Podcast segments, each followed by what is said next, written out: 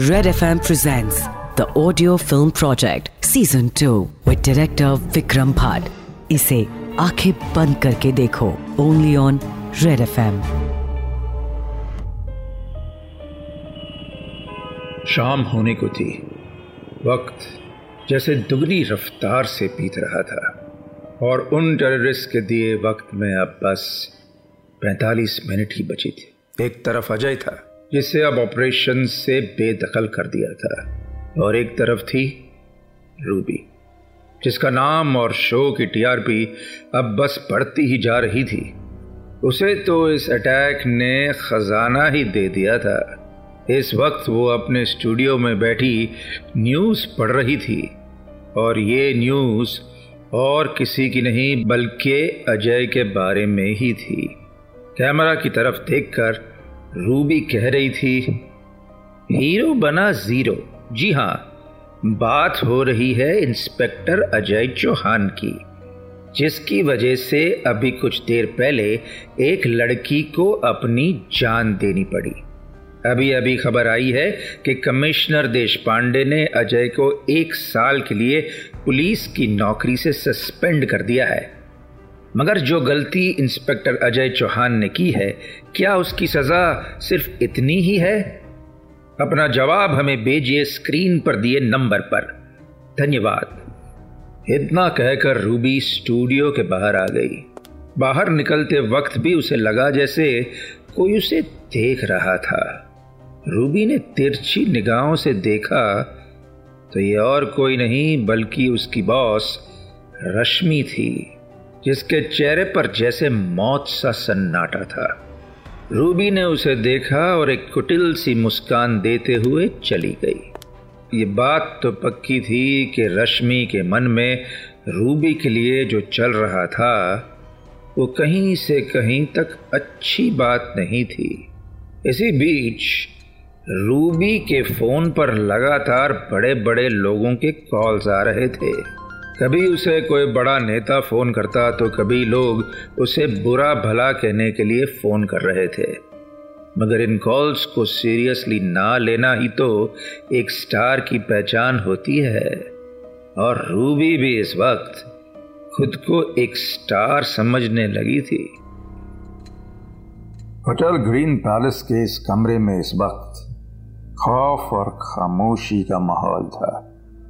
एक तरफ़ उन अमेरिकन डेलीगेट्स और बाकी लोगों के सहमे हुए चेहरे थे और दूसरी तरफ़ दूसरी तरफ़ थे वो तीन टेररिस्ट अपनी बंदूकों को अपने पास रखकर सलीम और अबीर इस वक्त अपने मकसद के पूरा हो जाने की दुआ पूरे मन से मांग रहे थे। इस रूहानी शाम में धुला हुआ खौफ ऐसा लग रहा था जैसे रोशनी और अंधेरा एक हो गए हो। इसी बीच उन अमेरिकन में एक बूढ़ा आदमी था, जिसकी नज़र बार बार उस खुली खिड़की की तरफ़ जा रही थी। उस खिड़की से नज़र आता शाम का सिंदूरी आसमान उसे आज़ादी की याद दिला रहा था। एक ऐसी आज़ादी जो शायद अब उसे कभी नहीं मिलने वाली थी। वहीं ग्रीन पैलेस के बाहर भी माहौल रुका हुआ सा था। एक तरफ़ जर्नलिस्ट के चेहरों पर कुछ घट जाने की भूख थी, वहाँ पुलिस फोर्स बस उस खिड़की पर अपनी नज़रें गड़ाए हुए खड़ी थी। वहीं एक तरफ़ था कमिश्नर देश पांडे जिसकी चाल और मन का पूछाल एक ही रफ्तार से चल रहे थे। अब तक मिनिस्टर की तरफ़ से कोई जवाब नहीं आया था। और हर बीतते पल के साथ एक बड़ा खतरा अपने कदम हिंदुस्तान की तरफ़ बढ़ाते जा रहा था। इस भीड़ में ऐसे ही बेहाल घूमते कमिश्नर की नज़र अचानक एक तरफ़ पड़ी और उसके कदम वहीं ठहर गए। अब उसने देखा कि सामने कार की फ्रंट सीट पर अजय चौहान बैठा था। अजय की आँखें सामने होटल की उस खिड़की पर टिकी थी, जैसे अभी जरीन खिड़की पर आएगी और मुस्कुरा कर चली जाएगी। वो अपने ख्यालों में खोया हुआ ही था कि तभी कार की विंडो ग्लास पर खटखटाने की आवाज़ से उसका ध्यान टूट गया। उसने देखा, ये और कोई नहीं, बल्कि देश पांडे ही था। अपनी आँखों को मसलते हुए अजय ने शीशा नीचे किया।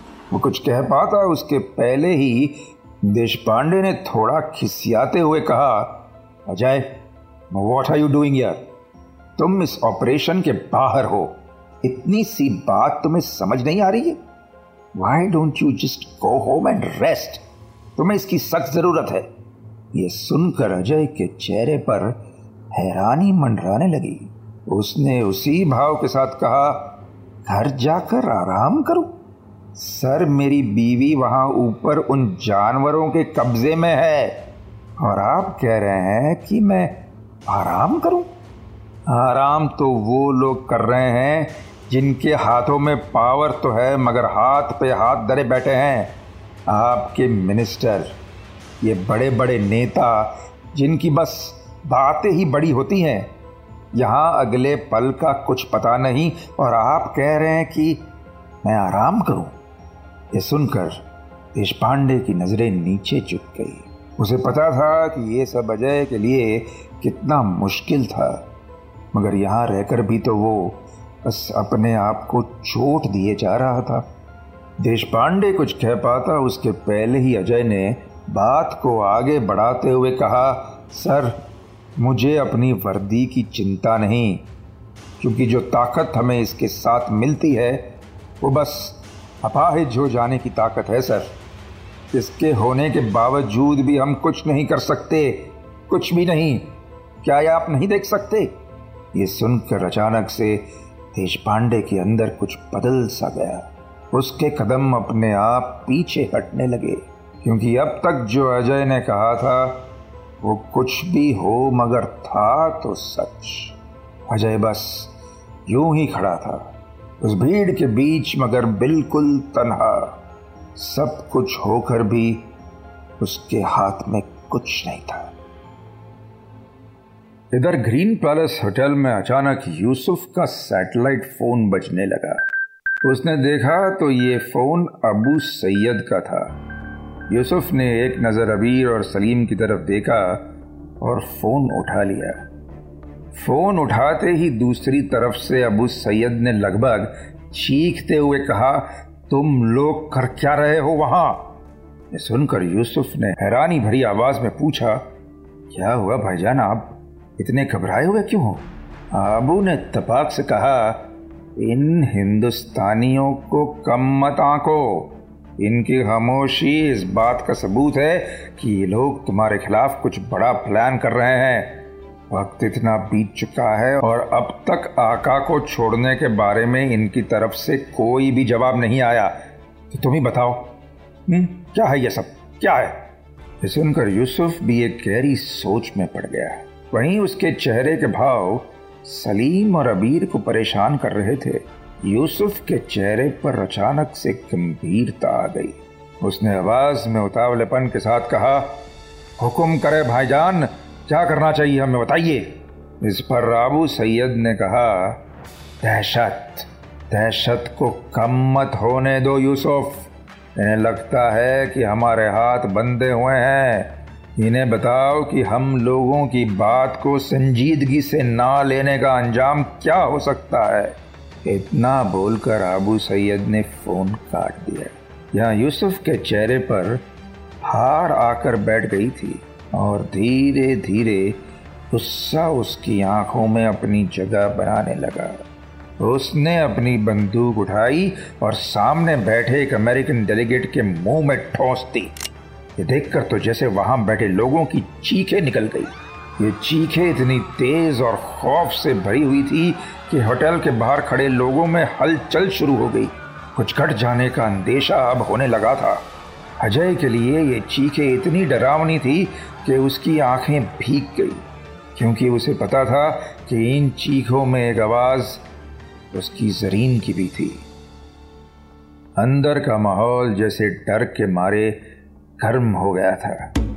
यूसुफ ने एक कुटिल सी हँसी के साथ कहा, चीखो और चिल्लाओ, तुम हिंदुस्तानियों को ऊँचा सुनना पसंद है शायद, इसलिए और चीखो। बुलाओ अपनी सरकार को। और कहो और कहो उनको कि तुम्हारी जान की सलामती चाहते हैं तो हाथ और दिमाग दोनों जल्दी जल्दी चलाए। चीखो ये देखकर सलीम भी इस मंजर में कूद पड़ा। उसने उस अमेरिकन औरत के बालों को पकड़ के उसका सर ज़ोर से दीवार में दे मारा। वहाँ लोग बुचड़खाने के पिंजरों में बंद परिंदों की तरह लग रहे थे, जो जल्दी ही हलाल होने वाले थे। वो बूढ़ा आदमी जो अब तक उस खिड़की की तरफ़ देख रहा था, उसके चेहरे पर डर था, मगर एक अजीब सी खामोशी भी थी। इस अफरा तफरी के बीच वो एक झटके के साथ उठा और दौड़ते हुए खिड़की से बाहर कूद गया। शोर भरा वो माहौल कुछ पल के लिए सन्नाटे में तब्दील हो गया और कुछ ही सेकंड्स में फिर चीखने की आवाज़ आने लगी, मगर इस बार इस बार ये आवाज़ें होटल के बाहर खड़े लोगों की थी। देशपांडे को साफ़ साफ़ दिख रहा था कि अब एक अमेरिकन की मौत हो चुकी थी, जो कि इस मामले के लिए सबसे दर्दनाक चीज़ थी।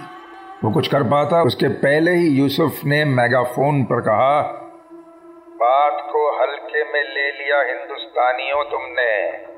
इस आदमी की मौत तुम्हारे सर है। अगर हमारे आका को नहीं छोड़ा गया तो एक एक करके हम सारे अमेरिकियों को ऐसे ही मौत मारेंगे। खुदा हाफिज। ये सुनकर देश पांडे के माथे पर पसीना आ गया। वहाँ मिनिस्टर अमित के पास अमेरिकन के फ़ोन आना शुरू हो गए थे। सामने से अमेरिकन डिफेंस सेक्रेटरी ने कहा, देखिए, अगर आप लोगों ने आधे घंटे में कुछ नहीं किया तो हम लोग यहाँ से अनऑफिशियली एक अटैक लॉन्च कर देंगे और हमें आप नहीं रोक सकेंगे। इस बार अमित ने घबराते हुए कहा, प्लीज़ मेरी बात समझने की कोशिश कीजिए, मैं बस इतना बोलना हुआ ही था ये सामने से फ़ोन कट गया। मिनिस्टर अमित की कुर्सी खतरे में थी। उसने तुरंत सीएम को फ़ोन किया और मामले की पेचीदगी बताई। सीएम ने सारा मामला सुनने के बाद बस इतना कहा, मैं डिफेंस मिनिस्ट्री से बात करता हूँ। हमें तैश को छोड़ना होगा। इतना बोलकर सीएम ने फ़ोन काट दिया। इस तरह की बातें फैलने में देर नहीं लगती। सीएम ऑफ़िस के बाहर भी अब रिपोर्टर्स की भीड़ जमा हो चुकी थी। डिफेंस मिनिस्टर भी ऑफ़िस पहुँच चुके थे और अभी सीएम के सामने बैठे थे। सीएम ने थोड़ा सोचते हुए कहा, आप कितनी जल्दी तैश को मुंबई ला सकते हैं? हेलीकॉप्टर का बंदोबस्त तो मैं कर दूँगा। We have to get this done sir as soon as possible ये सुनकर डिफेंस मिनिस्टर के चेहरे के भाव उड़ गए। उसने थोड़ा झिझकते हुए कहा, सर, एक बार फिर सोच लीजिए। मुझे नहीं लगता it's wise to release that उसने हज़ारों लोगों को मारा है। ये सुनकर सीएम ने आवाज़ को ऊँचा करते हुए कहा डोंट आर्ग्यू विथ मी ये सिचुएशन अब हमें हैंडल करनी होगी। मामला इंटरनेशनल हो चुका है। लोगों का भरोसा है हम पर। उसका क्या होगा? आप बस तैश के ट्रांसपोर्टेशन की तैयारी कीजिए। इस पर डिफेंस मिनिस्टर ने हल्की आवाज़ ऊँची करते हुए कहा यह नहीं हो सकता, सर। इट्स इम्पॉसिबल क्यों नहीं हो सकता? सीएम ने अपनी कुर्सी से खड़े होते हुए कहा, मगर डिफेंस मिनिस्टर के जवाब ने सीएम को अंदर तक झकझोर दिया। डिफेंस मिनिस्टर ने कहा, सर, हम उसे छोड़ नहीं सकते बिकॉज़ ही इज़ डेड चार महीने पहले डैश की जेल में ही मौत हो गई।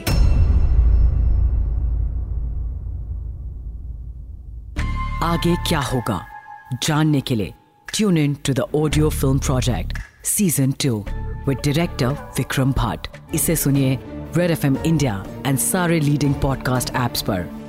रेड एफ़ एम बजाते रहो।